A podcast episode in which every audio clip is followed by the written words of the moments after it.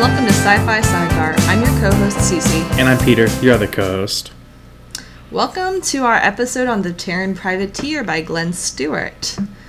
Um, I would ask you how you like this book, Peter, but I already know. Yeah, you are very aware of my opinion about this book. yes. Uh, well, then I will share my opinion. It is a video game. This Yeah. is my theory. Like not a strongly. bad theory. Like every time something would happen, I'd be like, "Oh, cool, objectives." like gather materials, upgrade your equipment, recruit to your team. It's kind of a lot like Mass Effect to be honest. like literally, humans are kind of new to the galactic society. You got to try to find your way, try to find respect. No, you're not wrong. I- There are it- definitely some similarities there. it very much felt like a video game. But it was enjoyable. I liked it. I would say that the writing was fairly predictable. That's like not wrong. everything my main complaint about it is that everything was way too easy. So, I think one thing that should be noted Glenn Stewart is an accountant by training, Oh. or he was going to be anyway, um, until his prolific writing of sci fi ended up actually resulting in a best selling series. Not this one. is that this one? okay. This one also was a, a very uh, popular and sold a lot of copies uh, series, but no, his Yeah. best selling series, his first one was Starship Mage. right. I've never heard of that. I talked but to you I about think this one- actually no, you've told me about this Yeah, one. a while ago about like the idea that FTL is only capable, we're only capable of FTL travel because of a small subsect of the species who like through genetic engineering were able to rediscover magic in the human race. Rediscover it. Yeah, the idea the idea is that like this is all like world building stuff in that universe. It doesn't matter.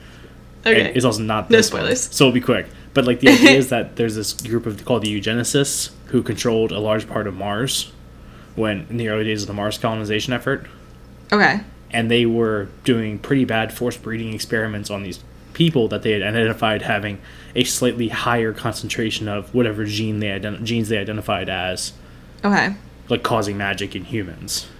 Okay. and then these mages ended up rebelling and establishing you know this government or whatever but they were like hey don't be afraid we can do faster than light travel so like we'll give you the stars and protect you but we're in charge anyway it's a Oh, so, so they took over like human society. yeah they took over like all of human society like the mage king of mars is the ruler of humanity That's interesting. Yeah, I would, it's- I would be interested in exploring that. it's a pretty good series. Um, I definitely think it might be something along the line, like down the line, and it does Yeah. have a lot of flavor of of this book, where it's like there's a lot of if this then that of Yeah. pretty s- typical sci-fi concepts.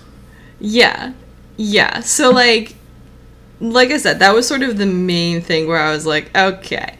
But I also knew that the second book was called Duchess of Terra, right? Yes, And because you bought it in the Audible account. I, I see, see. I'm on the fourth book. Oh my god, I don't know what it that's is. so fast. I can, I've spent sixty dollars on Audible books for the. By the way, did you see your Venmo? Just yes, I did. Just Okay. buy three credits, Peter. Anyway, this is this is offline. Buy three talk. credits. You I can don't just know how buy Audible three works. credits for like thirty-five dollars, and then yeah, I'll, we'll talk. Okay. We'll talk. It's fine. Anyway, you don't, you um, don't have to pay the full price if you don't have credits. Crazy. Uh, that's well, you do have hilarious. credits. I was gonna use them. Thank you. I appreciate that. I'm not a dick. I'm occasionally an asshole. but not a dick. Never so far as a dick. Never a dick.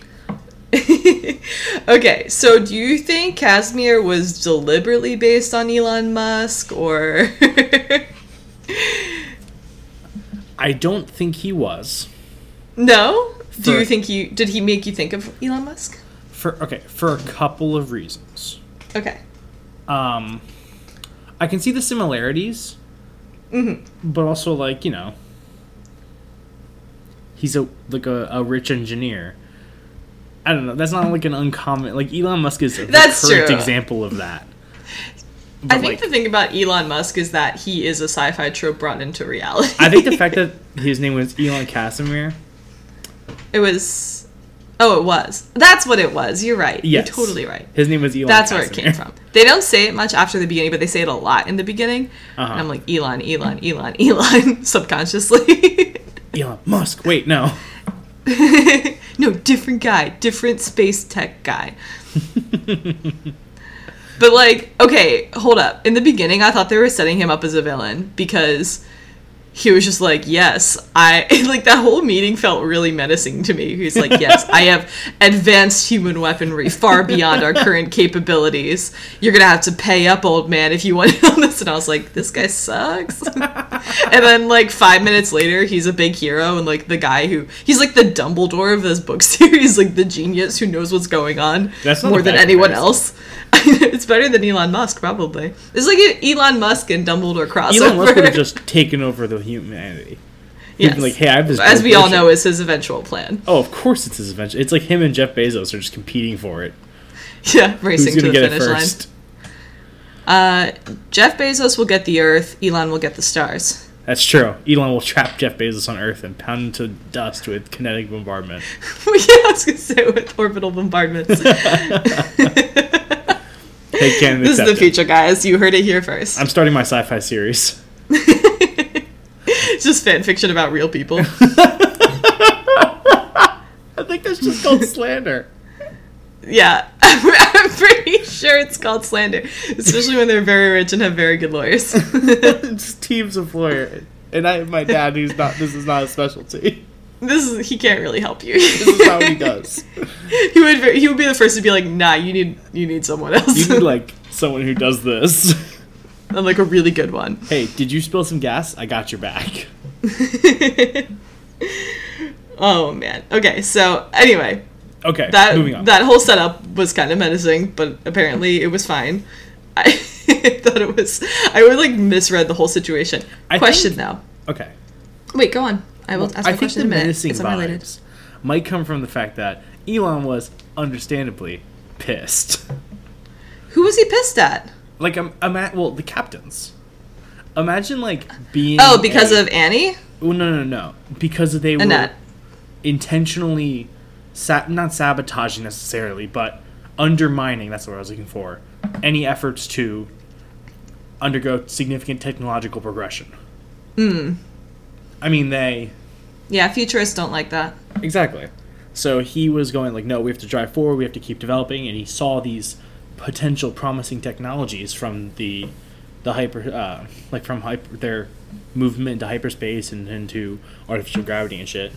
And he's like, Right. there's so much there. Let's do this, but then no funding for research. So that you know, Yeah. significant personal investment was required, and understandably, he probably thought that was bullshit. Not because he had to put his own money in, but because they weren't willing to put in the money. Yeah. Yeah, that's interesting. I guess sort of the idea is that Earth's military became complacent. 'Cause they're like, hey, like we're good enough to deal with the pirates. If we invent more technology, then the pirates will get it too. It's just going to be like an arms race. Right. Like, let's just keep all of technology where we are right now, and Yeah, if then we we'll don't be put- fine. If we had And no Casimir military was like- production, "We'll be fine." He was like, uh, okay, but But aliens, there are other threats probably. Like we cared enough to put up that whole satellite network, but now we don't care anymore. I don't know what that's about. So I see his point for sure, and I, I- I do I like the idea of sort of the like billionaire futurist who like actually is sort of what's the Try- word I'm looking for? What'd you say? trying to do something good. Yeah, yeah, Altruistic's he's the right word? altruistic. That's the word. I don't think it's the I right was word. going for that. You don't think it's the right word? Because it wasn't like he was like, "Hey, here's this technology." He was, "Hey, you're gonna pay through the nose for this." But you- I invented it for humanity, Yeah. so you're So, welcome. I don't. I think altruism is too strong of a word. Maybe I think it's not. It wasn't strictly I altruistic. think he Let's was just say a that. decent man.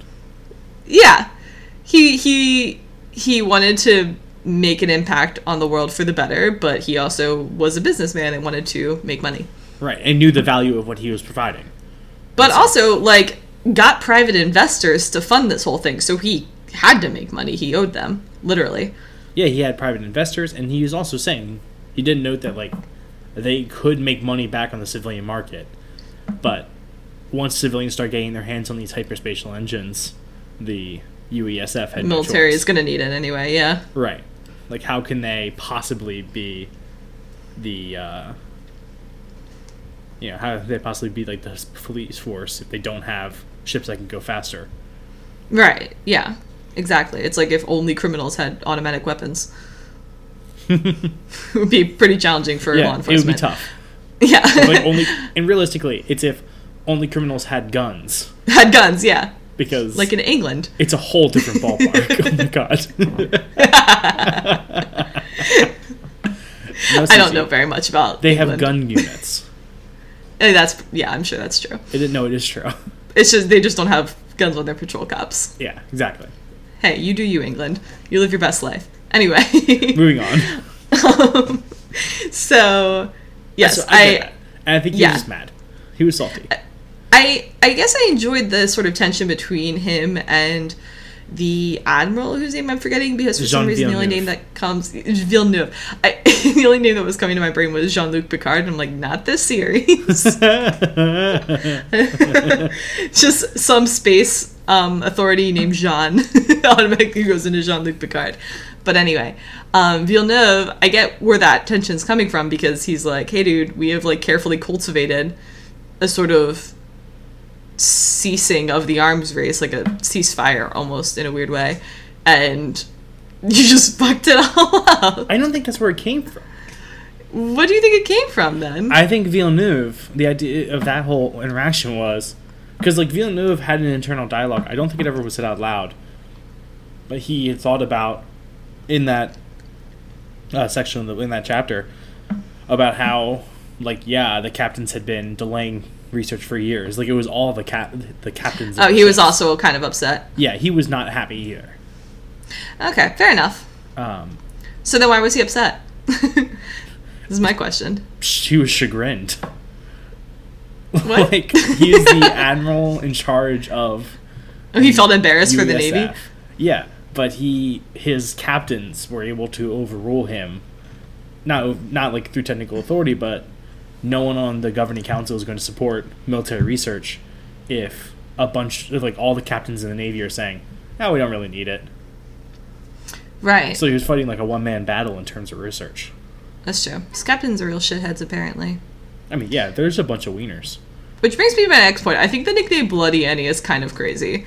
Is that a pirate, historically? Is that what they were trying to go for? Um, I don't know if it's Annie, but I it took me a while to get this, Okay. but I think the nickname isn't like Bloody Annie, like oh she'll sacrifice. I think it's like a sigh of exasperation, like oh, Bloody Annie. Do you think so? I think that's what it is. That's really funny. I think I am pretty convinced that's what it is. Um, I don't think so. No, I'm pretty. Sh- I don't remember what. Uh, you've con- read a lot more of this series than I have. I don't remember what context it was later in the series that I realized this, but it did happen, and I had a moment of, of clarity. I was like, oh, oh, that's what That's they really meant. interesting. Because I, always thought it was because she had gotten that that terrible person executed. But I'm like, that's that doesn't seem like a nickname that would bother her because like fuck those guys. I mean, it could be that. It could be both. But yeah, it is not a great, hugely creative nickname. But we've already agreed that they're shitheads. yeah, yeah, sure, that's true. Shitheads are very bad What'd at she do? nicknames. Cause blood. What's her name? Annie. Probably not even. I bet it was lethal injection.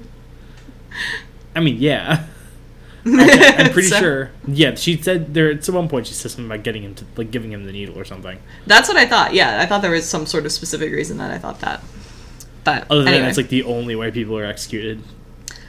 yes. I mean, the in America. Um, I'm pretty sure the French still use a guillotine. no, I think they stopped doing that in like the 90s. So not that long ago, but It actually I don't think they're still using it. Friends, look this up. It was alarmingly recently. It was very recently. it was really upsetting when I found this out.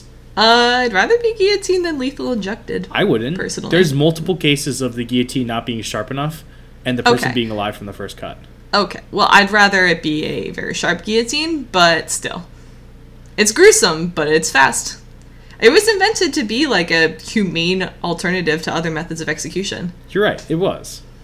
And lethal injection's supposed to be like kind of gnarly. Yeah, the first injection is a to, paralytic. to wildly understate. Like if they didn't So- inject the paralytic, people's bodies would be like writhing and is bad. Yeah, this is a fun conversation. Yeah, this is cool. Let's talk about other forms of execution. well, uh, the thing about hanging is role playing. I I forget who I was describing this to. It was Maria. I was describing to Maria Red Rising. oh, yes, the pulling the legs. Yeah. That's also what I was thinking of just now. It's like the worst. It's very sad. It's extremely sad. It's so bad. Especially because you know the yellows have better ways to execute by now. Right. Oh, for sure, for sure. I wonder how they execute golds. I wonder if they do execute golds. All right. Different book series. Yeah, we, we, we've talked about two different book series. that I- At least the other one was by the same author. This is just way off okay. track. All right. Reeling it back. Anyway, Okay. Cece, here's what I want to know. yes. Let's put aside the fairly straightforward writing. Okay. sure. this guy will never be remembered for his sweeping prose and his, his dragging the reader in with his poetic irony or whatever. Or his shocking plot twist. yeah, exactly. He's no M Night Shyamalan. yes. But what did you think of the world? That was interesting built? choice that's what i liked so this is this is what i enjoyed about the book was like the overall concept of the story the fact that it read like a video game you know it was fun you know the the okay here's our characters we set them up we set up the world okay here's your mission and like you go and you collect all the resources to make your like grand mission possible and then you you know come back at the end and there's a final battle um, but i thought that the idea the most the most original thing about this book, in my opinion, was that the conquerors weren't really the bad guys, and they they came in and like it was kind of funny because the scout ship came back initially and was talking to them about oh you didn't see what i saw and it's like oh god like did things get really bad on earth and she's like yeah they they successfully diffused every attempt at rebellion without hurting a single civilian or former military personnel and you're like wait why are you so mad like I guess it's demoralizing seeing like it must it must be demoralizing seeing humanity like rallying its very best efforts and just kind of getting like so casually stopped like at least I feel like if we had really threatened them then there probably would have been some death but we were such a small thr it's like picking up a hamster when it escapes its cage and putting it back in its cage that's sort of like the degree of disparity between the Aictol's um, control and humanity. I was trying to figure out if I was going to do the click, but apparently I'm not. Did you say egg toll? yeah, Toll. Aictol. I I was rehearsing it. P.S. I think just as an aside, not that we need any more, but I think that they picked that narrator because she could click so well. It That's was true, Only 'cause in every good other thing way- about her. In every other way, she was garbage. This is the second time I have said do not listen to the audiobook and this is a do not listen to the audiobook situation for sure. What was the other book? Um what is it called? Uh the robot one. What was it? Murderbot. Oh, I liked the Murderbot Renee Reader. The, the narrator was good, but Murderbot wasn't supposed to be gendered and I feel like we missed something by having a clear male voice running. narrating it, interesting. You know what I mean? Okay. Anyway, that's a good point. Um, I forgot this. But yeah, she, when they were talking about whatever they called, yeah, it's very good. Whatever they called um Tortuga, like the actual real name of that, she was like click, click, click, click. It yeah, it was so good. awesome. she crushed it, but it was the only time she was good. No, I, it's- there were characters I was I could not like because of the way she voiced Right. them. Cece and I talked. Cece and I saw each other recently, and we talked briefly about this. About Pat, cheated. Mm-hmm. specifically Pat Kurzman. Mm-hmm. Like very likable character when you don't. I'll have to take your word for it. yeah, when you read the book, very likable. In here, he's like a stereotypical Cockney. No, but not a good one. But a bad- no, He's no. a stereotypical American doing a bad Cockney Yes. accent. Yeah, exactly. Correct. It's so bad. if was he had very like an actual stereotypical Cockney accent, I'd be like, oh, that's a choice, but okay, like let's do it. All right, he's Cockney. All right, he's Cockney, I see. but yeah, no, this this version was unbearable. It was so fucking awful. and like some of her other accents were inoffensive, at least like maybe not the most accurate, but inoffensive. But Kurzman, Kurtzman was just straight up wrong. Yeah, it was incorrect. She should have been fired. She I don't should- say that She should have lightly. gone with no accent. yes. like that would have been preferable. Well, I don't even think they said that he had like a like quote unquote lowbrow British accent. I think they just said that he was British. like from, like, Wellesley got a Manchester. nice posh accent. He's from. He said he's from I- Manchester. He's from in, Manchester. Became a heavy industrial center at this Ah. point in this Earth's history, okay. and so he was from like a a factory area, basically.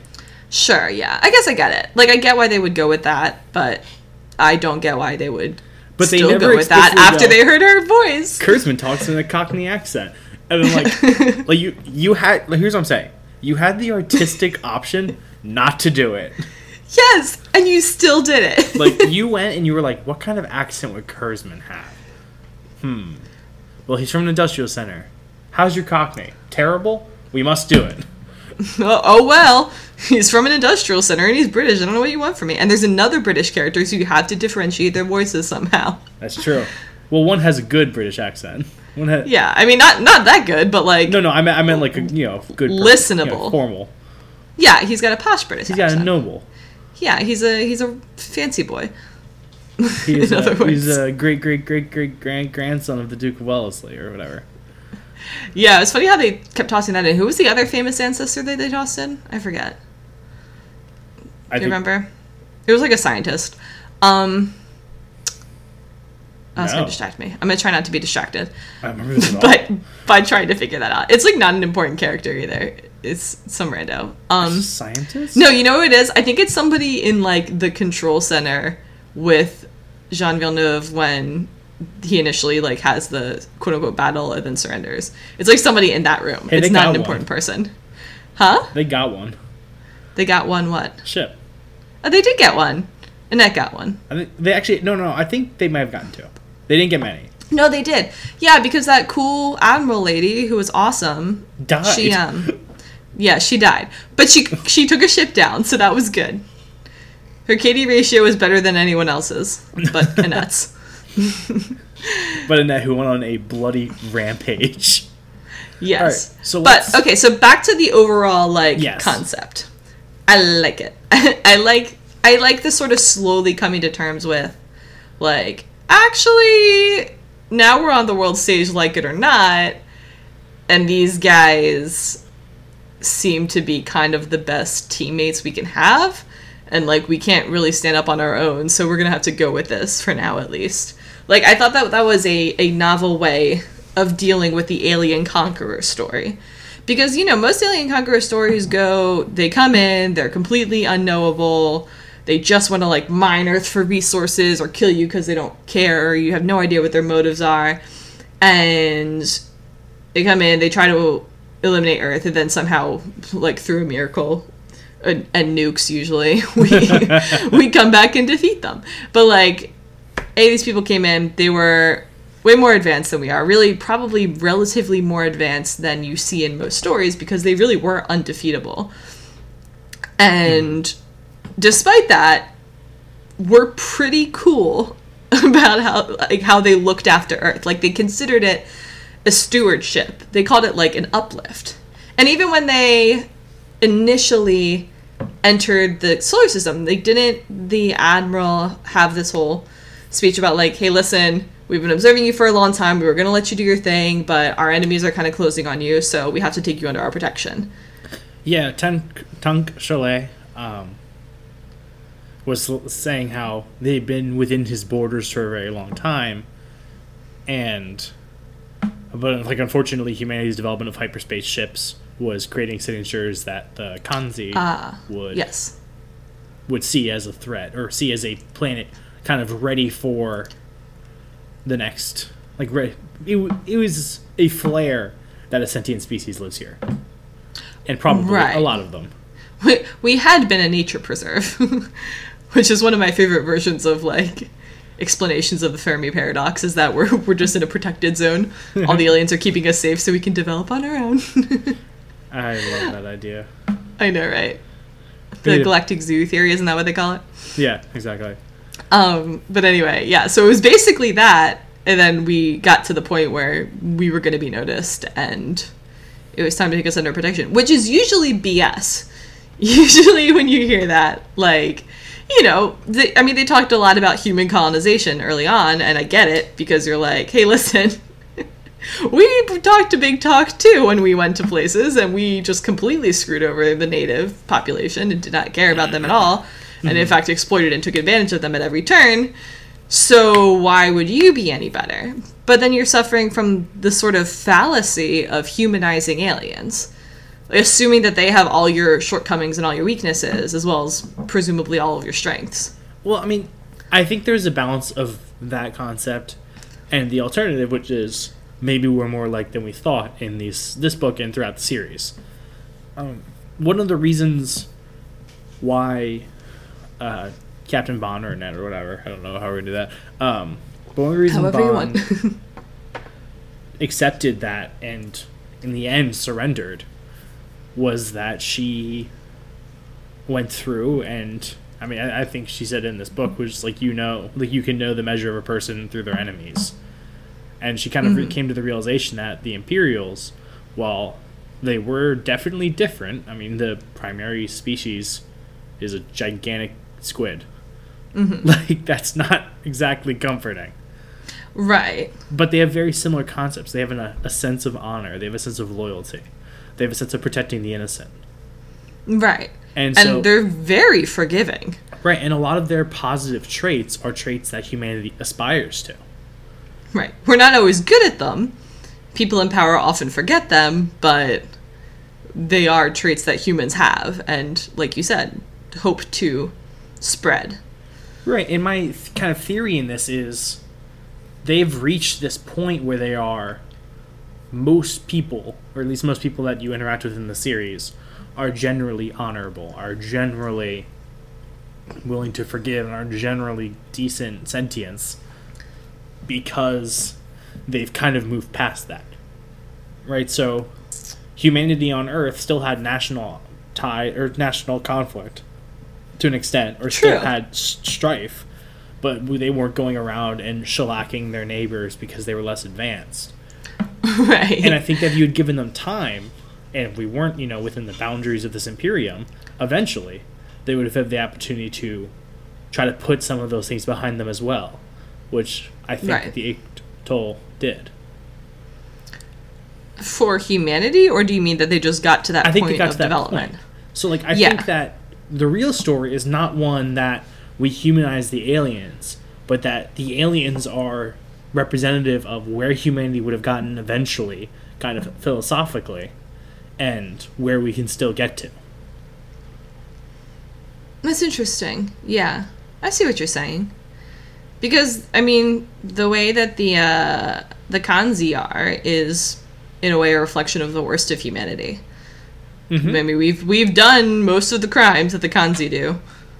So we, we can't say that we, you know humans would never do that cuz we did it for a while, a Yeah, long like time for most of our history, we did that. for like millennia we at least some of us did that um but yeah that's interesting you're sort of trapped between the two extremes of humanity the very worst of it and the very best of it I think one of the interesting, interesting touches of this book is that the Kanzi look very similar to humans.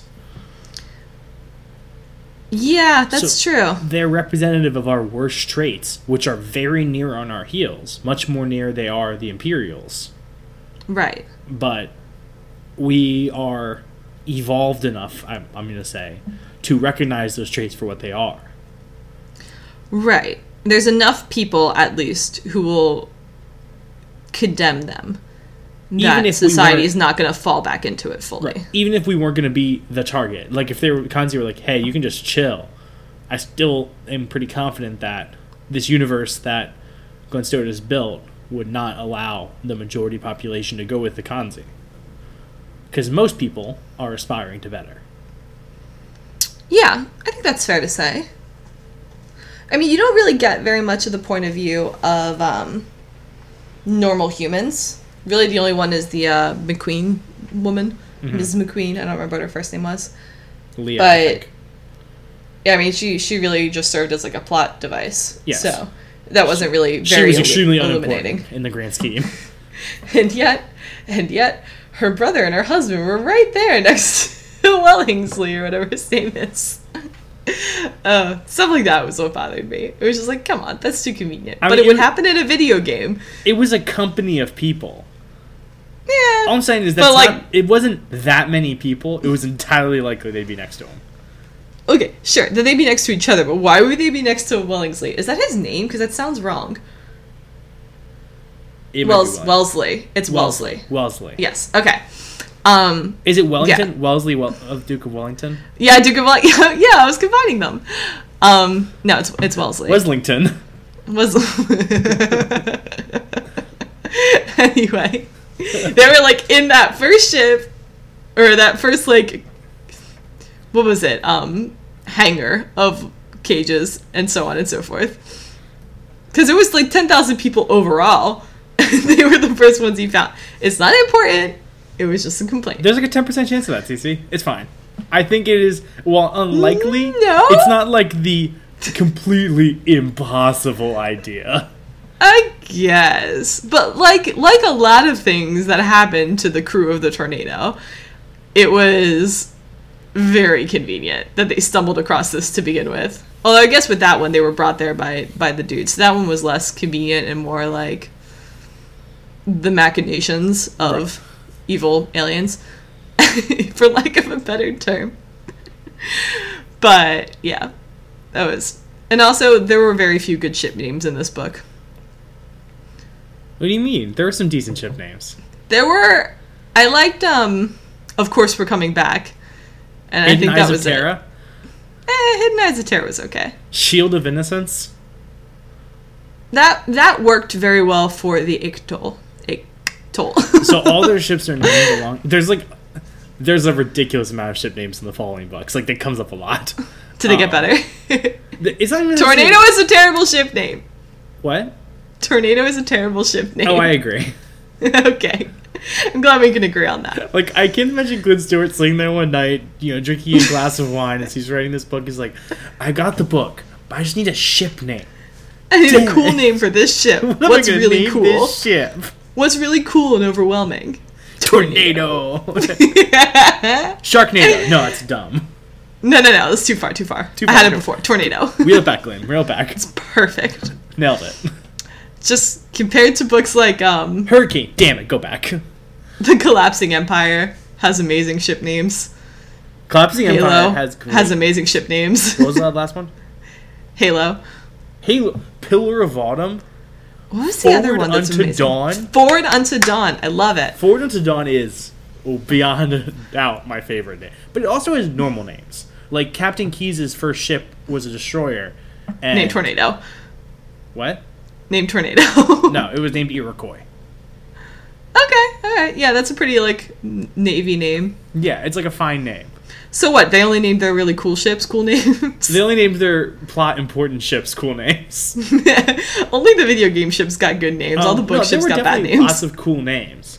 I'm just saying. Uh, oh my God, Spirit of Fire. Spirit of Fire is pretty good. That's a pretty good name. It's pretty That's a good. Halo Wars ship. All right. Anyway, so, how many franchises have we talked about that aren't in this book yet? so Is many. that five? So many. Okay, but two of them. You guys like sci-fi? It's fine. Castle Federation's another good one by Glenn Stewart, by the way. okay, we're while here. we're there, just trying to tip the scale, so we're at least talking about the author. Yeah, I'm trying to make a majority of the things we're talking about. And of course, Uncanna Stars, which is the second series in the Starship Mage universe by Glenn Stewart. Cool. Cool. Are you getting paid? I I am don't think I've not ever you. plugged an author so much. I accidentally. So I here's what happened. I found all these series independently, and then discovered they were all by Glenn Stewart. Are you serious? That's Yes. so weird. It was You're bizarre. like but, like, amazing. it's, my, this guy's amazing. it's my three most entertaining book series. I like, can see that. these aren't sweeping epics. They're not going to like make you emotionally hurt like Red Rising did. Like Mm. they're not going to crush your soul. But they will be Like Red Rising. entertaining. they will be mostly upbeat. There will be some conflict, sure, but nothing your heroes can't overcome. They can overcome anything through the power of Occasionally friendship. someone important will die, but not often. Nobody died in this one. Second one they do. Excellent. I've been dying for a death. I really wanted them to not find the slaves. I was like, please, let there be stakes. let something go wrong. Oh, and I really wanted Ki- Tana to be tricking her. She's a trickster demon. She's a trickster demon. I know. I really, I was like, especially at first, I was like, this this bitch isn't for real. All right, all right, wait. Let's talk about the kick toll. okay. So like, that's. I love this idea. Of the um, This on- is- like the bad reproductive system and the Yeah, idea. this is of- another example of because what I really like about Glenn Stewart, what he does really well is he's very creative about his aliens. okay, Like kind of. like the mesher the mesher room. He's not he's not stuck with the biped that looks almost like a human, but like there's some This is true. differences. Like there's a dot in their all their foreheads or whatever. Like some real no, bullshit. this is true. But like, I. I, I found it distracting that he was always comparing them to animals. Like I get that that's an easy way to um, describe things, but like saying, "Oh, it's a squid," then all I pictured was a squid, you know. And especially with the centaur, like later on they described the Reikiki a little bit more, so it was like less just a centaur, a but crocodile centaur. it was a crocodile. It was still a crocodile on top of a horse. You know what I'm saying? Okay, here's where I'm going with that. okay.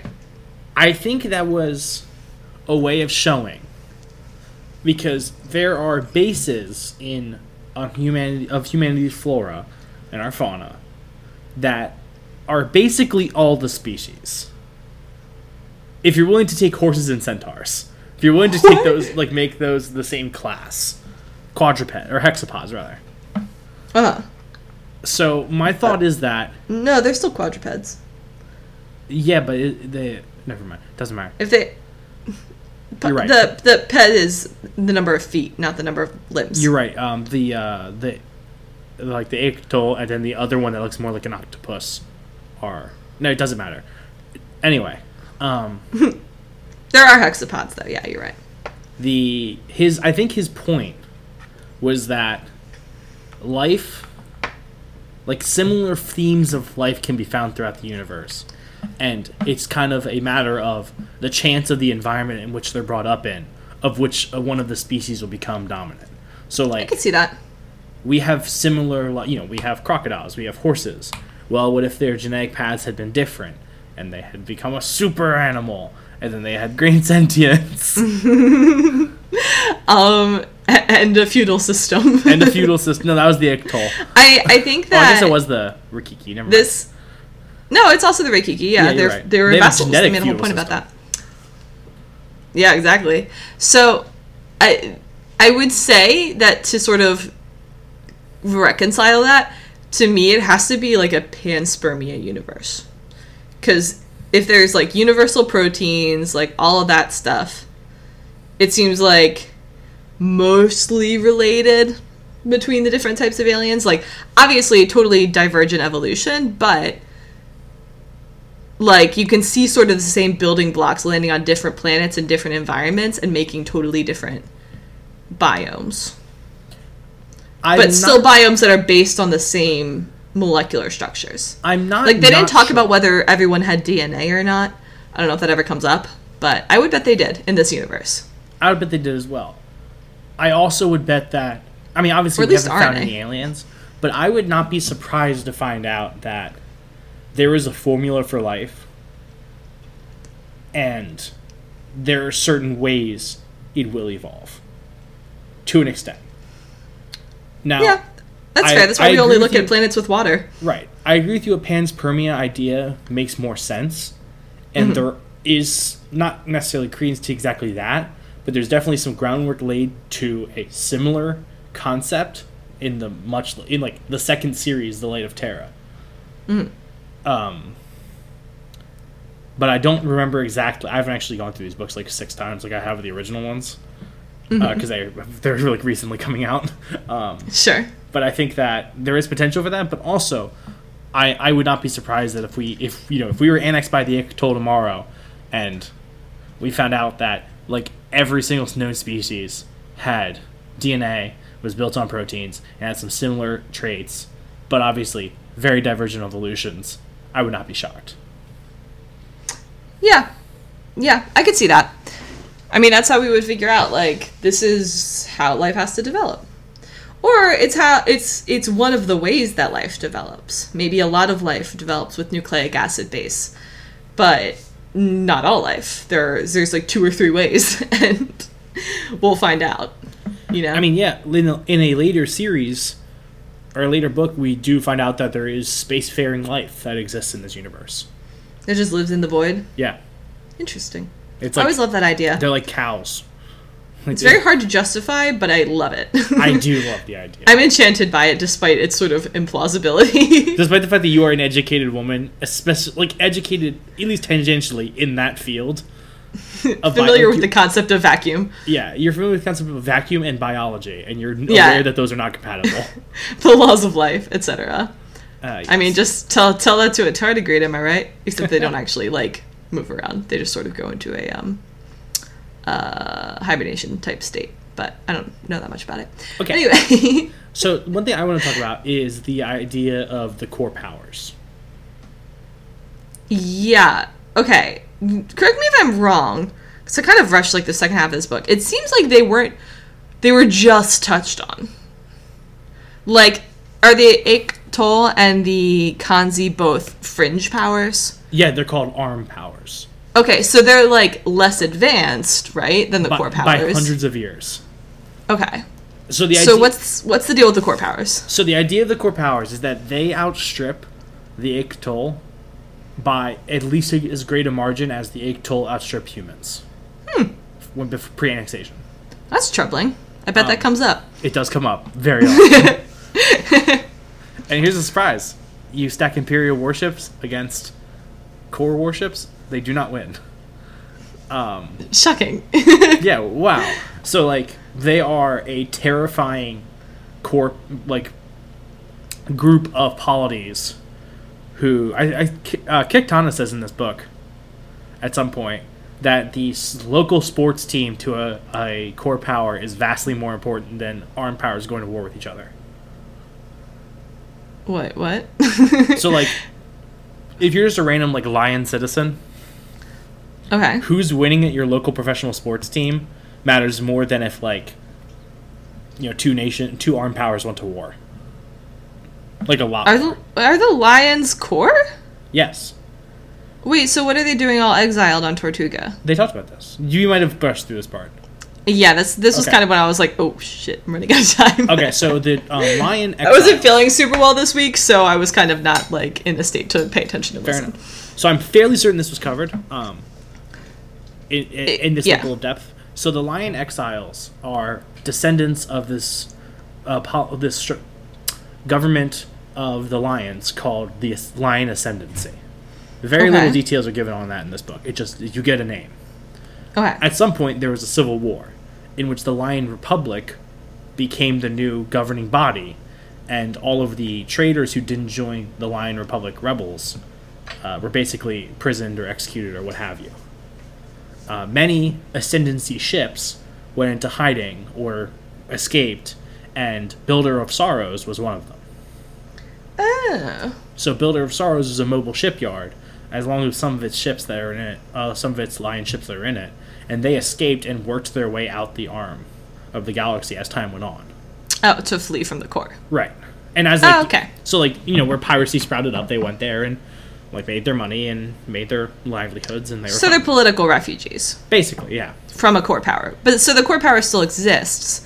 There is a lion republic. What did you ta- call it? Was that right? There is a lion That republic. exists and it's thriving, but Yeah, the it's- it's ones a who were part of modern the core old power. guard, the loyalists, basically. right the Peace. Tories is that even accurate? what The Tories? Is that what the Tories are?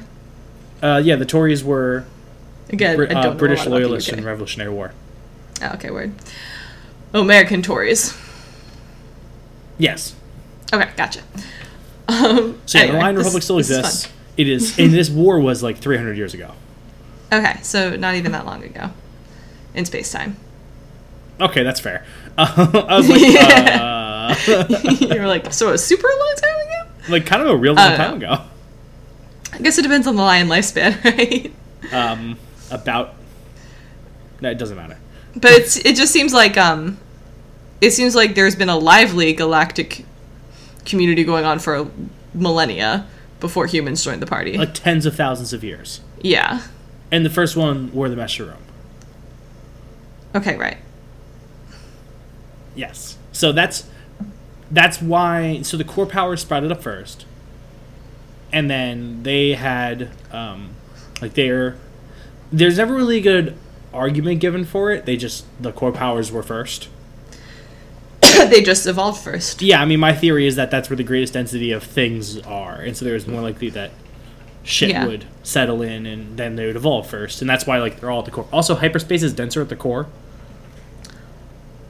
I I can't I don't know why, but hyperspace Hmm. is denser at the core, and so you travel faster because of sci-fi reasons. because of because of quantum effects. quantum, quantum, quantum. Quantum Okay, effects. gotcha. I think there's an argument to be made for gravity and that there's a fucking big black hole in the core and shit. Yeah, I mean, you could easily techno babble that that away. Just be like, "There's a there's a super massive black hole. What don't you get about that?" It As long as you messes want to with things, accept and that you're like, cer- "It does mess with things." Yeah, like hey, black holes fuck with shit. They do. If anything, it wouldn't make sense if hyperspace was in, unaffected by the core, You're right. Okay. Um, even though hyperspace isn't proven as a concept. you're right. But if you're gonna make it up, make it affected by real things. Okay, let me think. What So- else we got? Good. Um, I like the idea that they were like, I, I like one of my favorite lines in this book is when uh, Casimir was talking about the interface drive missiles, and he was just like, yeah, they move at like sixty percent the speed of light. Warheads are redundant. so you really don't need explosives anymore. Yeah, like damn, you right. I can imagine being the asshole who like at a meeting one day is like, hey, we didn't put any warheads on these things. What do you want to arm them with? And everyone like looks at him like he's the biggest dumbass. You understand nothing about inertia. Welcome to physics one hundred and one, kids. We're gonna teach you some math. Yeah, exactly. It's gonna be fine. Yeah, no, that is awesome. And I, I do I do love the idea of that. Like literally just it's I mean it's basically a more elegant version of dropping an asteroid on a planet. I mean, yeah, you're right. And it's not With you more know, fast more fast and less mass. more fast, less mass. um, that happened by accident, but I loved it. and yeah, I do. I like that, that. That that's the weapon. Like everyone Yeah. uses it. The core powers Th- use it. Like everyone. This is where we're at. because like how much? Because you can't really get more power than physics. Yeah. Truth. Um, anyway, so are there any other um, details, any negative, specific negatives that we haven't talked about that you wanted to touch on? Uh, just real briefly, I always find it kind of dumb when there's like alien rape. Because why would aliens find humans sexually attractive? Well, I'll tell you this. the Kanzi. Yeah? we're just hairless kanzi that are a little taller. Like that's talked about constantly. Okay. Now- Uh, okay. I Now- kind of see that. There is an argument to be made that why would rape work the same way? Like, You why- mean like why do the parts fit? yeah? Like why would their sexual organs be in any way compatible? That's true. To argue that we have to go well. They're a primate, and you know how primates always have penises. True. Um, so you know I that might think. led credence to I'm your pretty sure. panspermia hypothesis. Right, exactly. I mean, one of the ways that you figure out species is whether or not they can reproduce. So I'm kind of curious if like Do you mean life? later in in this universe, huh? Do, do, sorry, do you mean to say life? No, no, I'm sorry. I mean like if you can reproduce together, then you are of the same species, and if you can't reproduce together, then you're not of the same species. Or if you can't and- reproduce horses viable and donkeys. young, yeah, if you can't produce viable young, Okay, you, mules mules can't reproduce. So like I didn't hear the viable part. and I don't think it's across the board. I never took a zoology class, so I don't know that much about this, but like that's just one of the ways that they're like, okay, that's like a difference. So you know what I mean? Like if they can I don't know if there's ever any Kanzi human rape babies down the line in the series, Not that but I'm aware of. Okay, because if there were, I'd be like, all right. like- Panspermia. panspermia for sure. Like we're definitely, if not the same species, then very closely related. Um, we'd have to talk to a real biologist to find out more about that. but yeah, Morgan. so I mean, I, Morgan, get on the phone. Um, but yeah, so I that was sort of like. I, I see what you're saying, where it's like there's enough resemblance between the species, and it does sound like it's sort of a fringe thing with the kanzi yeah, like, there not was a- even all kanzi are going to try to do this. It's just like some perverts Yeah. will do this. and But I it's mean, the same reason no- Mm. we don't have sex with chimpanzees. Or it's partially, it's like half of the same reason we don't have sex with chimpanzees. But um, and like I you know, bet there there- are some people who would. there are definitely some things that would qualify as rape without things fitting. So True, totally true. Yeah, I mean- totally true. I get the I don't mm, okay. I can understand the way it would work, but I get your point that it doesn't make sense. Yeah. I mean, although rape is typically like a power thing. It's not necessarily that's also true. It's not Yeah. even so much like I'm attracted to you. It's I am so much more powerful than you. I can do whatever I want to you. Yeah, as far that's my understanding of it. Obviously, I have no firsthand experience on either side, Yes. but um, oh, so I am told, that was that was a good disclaimer. and so I have read from like you know reading profiles of rapists and such. Yeah, no, that's that's a good point. Yeah, I can see And that. the note is made that it's a small sect of their population who are into that, and they're among the Kanzi powerful. That totally tracks, honestly. Yeah, like it's it's the weird. it would definitely be like the politicians. Yeah, and like there's six swinger clubs and shit. yeah, where they have their little human slaves. Yeah, exactly. Not, not that it's particularly funny, but It's terrible, except it's a book, and so we can get past that. so you'll laugh about it. It hasn't happened to anyone in real life, specifically by Kanzi. Um, Yeah, that took too long for you to say. terrible. uh, listen, I do All my right. best. But that, I think that was my last gripe. It was, but like overall, it was really fun. It was very like it's like you said, it's very digestible. Like obviously, I missed some stuff, but I still got the overall picture. It's digestible in a way that I'm on my fourth book. Yes, yes. And you started reading this book like last week, I think. Yeah. About. By the way, A- Abaddon's Gate, you should definitely get there. Oh yeah, I've been told. Um, Oh, good. yes, I will. I will be getting there. I, I Anyway. couldn't read it because I was reading this. Because my thought about this was Asshole. I could push this off because I was like, well, in a pinch, I can just do it without going through it again. I've read That's this true. book. I've read this book at least five times. Like every time a new book would come out, I've reread the book twice on its own, and then every time a new book came out, I reread it again because I'd reread Ah, the that whole makes series sense. up to it. He does seem very prolific. I saw that this book came out in 2016, Yeah, and there's like he has so many books. I mean, yeah. Um, there's five in this universe. Yeah, that's I mean, he, a lot. he really just cranks them out, and you can see that in the in the writing, right? Like it's not a gorgeous book. yeah, like it is I not said- highly edited. It's not super well crafted in terms of plot, but it's very. I mean, it's fun. It's an interesting universe. You don't have to like. You're not laying up. You're not staying awake at night thinking about it, but like, you have fun while you're in it. Yeah, exactly. It's it's an entertaining world to dive into, and it's a good break sometimes from the more intensive books that we have covered and we will continue to cover. Totally. So with that, should we go on to uh, our next month's? Yeah, I'm topic? excited. What's our next book going to be, CC? All right. In the grand tradition of sci-fi sidebar lasting now two years, if you can believe it, Wow.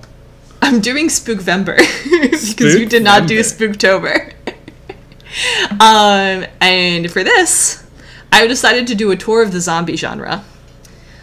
Okay. So we're gonna do movies because we're not reading multiple books. But I I think it would be fun to look at different types of zombie movies. So I want to watch The Night of the Living Dead, sort of like George Romero's start to the cl- like modern classic zombie, modern slash classic, um, because it basically gave us our idea of what zombies are. But it's also from '68, so it is classic in that sense as well. Right. The blue collar zombie. Sure. I think it like Rubicon takes was- place. It's was filmed in Pittsburgh, right? So it was very much like you know blue collar town. But yeah, so I've never seen it. I don't know I if think you you, have. think I'm joking. George Romero called zombies the blue collar monster. oh, I think think I've heard that before now that you say it again, but yeah. Yeah. I did think you were joking. Anyway, okay, so Night but yes, so we're going to watch that. a true classic. And then I've also never seen this movie, but I am told it's also sort of a modern classic and an extremely good um, zombie film. And to me, and this could be totally off base, I could be wrong, but uh, it seems to be the movie that really brought to light the idea of like fast zombies, basically. Like you got the sort of shuffling ones from Romero, and then you've got uh, the rage zombies of 28 Days Later. So that's what I want movie number two to be. Okay. I hope you're not regretting giving me power. And then for little bit. three, I'm thinking Zombieland A true classic. because yeah, I was thinking about Shaun of the Dead, but I think that Zombieland specifically was made at the sort of the height of zombie fatigue. and it's like, yeah, yeah, it's a zombie movie, but it's gonna Okay. make fun of the genre a little bit and like have fun with it. you are aware, Cece, Yeah. that Zombieland 2 is like around the corner. What? So you want to do Zombieland two instead? I'm just saying it opens on like the 16th. Oh, that's really funny. The 16th of October. Yes. Uh, I don't know. We're gonna do Zombieland one. Okay. I Bonus have made my credit- decision. Extra credit if you go see Zombieland 2. so I'm gonna try to watch them close together. You do what you want, but um, this will be coming out on November fourth, so it'll be like right after Halloween weekend. So everyone, watch your spooky movies. If- We're gonna sit down and talk about them at the end. if the day after Halloween you're like, man, I just wasn't spooked enough, be like, oh hell yeah, I got three movies to watch. Yeah, that's right. That is Got correct. some spooky boys. yeah, so I thought it'd be something fun to do for Halloween. That's fun. I was gonna make you watch Alien, so you you should be Absolutely grateful. not.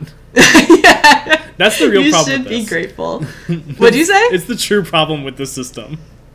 you can make me that do- I can make you watch Alien. I don't want to. Maybe we should institute a single veto, like per year. per year. I mean, we only record. There's only six e- uh, episodes per year that each of us pick, so I mean, that's fair. I feel like one veto per year is fair. That is, no, now that you say it that way, that does seem fair. Do you want to institute vetoes? I mean, yeah, I'm not gonna, I, I'm not gonna pull it now. But like, if there's a truly, oh hell no, If I try to make you watch Alien, basically, yeah, I'm gonna need my parachute cord ready. okay, fair enough. But yeah, All right, that's the cool. plan.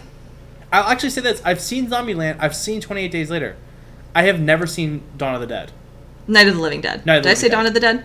Night of the Living Dead is his first one. You're right. I think Dawn of the Dead is supposed to be maybe better by some standards, but supposedly, I mean, it's the But second the in the true series, so beginning of zombies is Night of the Living. yeah, zombies as we know them. I mean, I'm really, excited I think to the go on only this journey. comparable person was Shelley before Romero. That's true. I mean, the zombies, f- like again, haven't watched it yet, but it does kind of seem like it's pretty Frankensteinish. By well, not even by Shelley, more like by film, because Shelley, as we learned last Spookvember, Frankenstein's a very articulate, tormented, thoughtful creature. That's true. He's not a shambling animal who just sort of wants to nom on people, on human flesh. I plan on watching this in the daytime Me too. because apparently the effects hold up. it might be 50 years old, but I plan on watching it in the daytime. I'm still a baby. Am coward. Um, yeah, All right. I'm Uh, Well, coward. looking forward to that. You said November 4th? November fourth. Yep. All right. So Exciting everyone stuff. have a good Halloween Be safe. and watch your zombie movies, and we'll talk to you soon. All right, Cece, how can they find us? They can find us at facebook.com slash sci-fi sidebar or facebook.com slash signifying nothing network or twitter.com, well, Twitter at signothingnat or you can just search signifying nothing network. Yep, these all work. Or what's our email? A signifying network, nothing network at gmail.com. Yeah, that one. Please That email one. us if you have any suggestions. If you think that my zombie movie picks are incorrect, if you I feel like if have- ever, like, ever, if we're ever going to get someone to email us, it's going to be because they have a very passionate opinion about what correct zombie movies to be. they're really mad that I picked um, Zombieland instead of Shaun of the Dead. Exactly. yeah, it forward was to a hearing tough call. It was a tough call, but um, yeah, bitch me out. I'm at, I'm for it. Come at me. um, Hit But me. yeah, All right. I think that's it for us. So thank you guys so much for tuning in, and we'll be talking to you in a month. All right. Uh, this has been Sci-Fi Sidebar, Signifying Nothing Network. A tale told by idiots. Bye, guys. Have a good October. Bye guys. Get spooky.